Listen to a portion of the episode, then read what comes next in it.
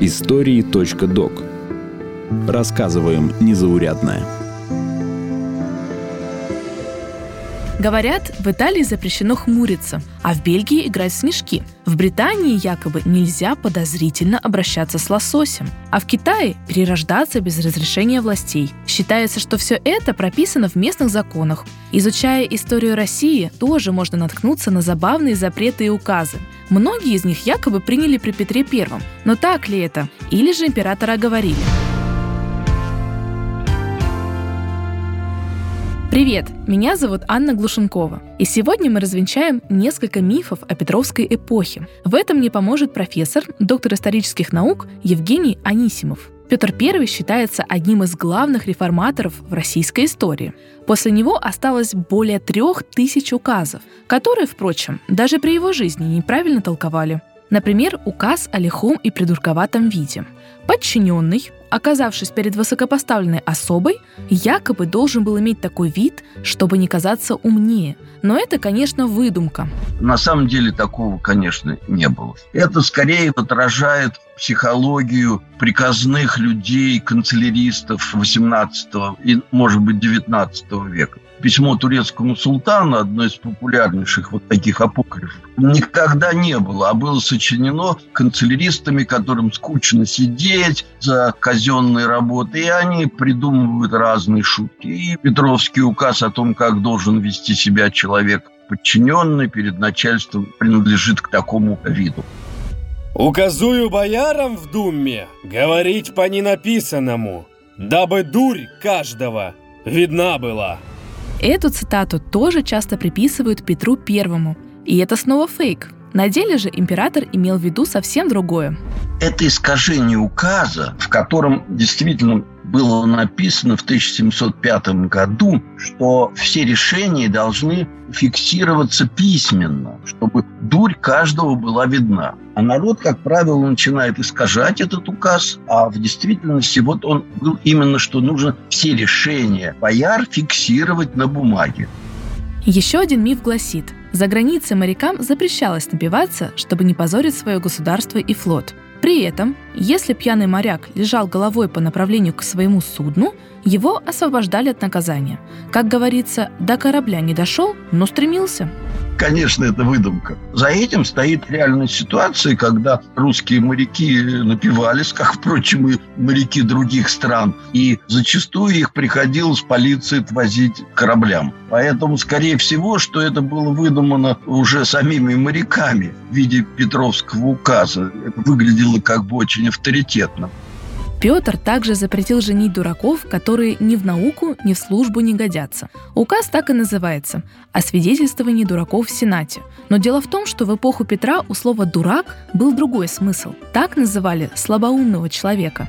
В 1722 году был издан указ, запрещающий дуракам жениться. Имея в виду, что многие дельцы пытались устроить брак богатого слабоумного, и это категорически запрещалось. В Сенате регулярно проходили смотры на молодых дворян. На этих смотрах таких дураков выявляли. И, кроме всего прочего, было запрещено жениться не выучившись. Более того, даже было предположение, что вообще дворянину нельзя жениться, пока он не получит первого чина. Считается, что Петр I запретил жителям Петербурга подбивать сапоги и башмаки гвоздями, чтобы сохранить мостовые. С сего времени впредь скобами и гвоздями, чем сапоги мужские и женские подбивали, никто не торговал и у себя их не имел. Также и никто, какого пчину ни был, с таким подбоем сапогов и башмаков не носил.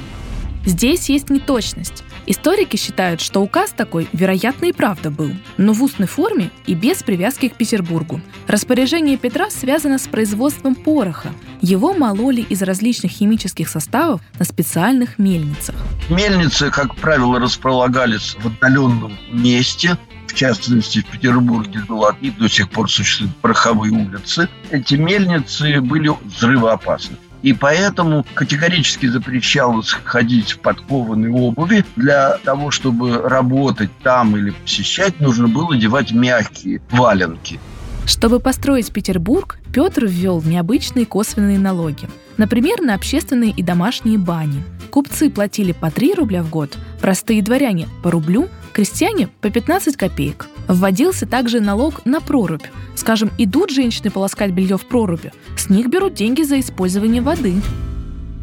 Был еще один налог Петровском Петербурге была установлена так называемая нюхательная команда. Летом запечатывали все печи и бани, чтобы не было пожара. Но людям-то надо готовить и мыться, поэтому они ночью открывали и начинали делать это. И тогда ходила по улицам нюхательные команды с полицейских. Они нюхали дым, и по этому дыму накрывали нарушителей закона, их штрафовали. Эти деньги тоже шли в фонд строительства.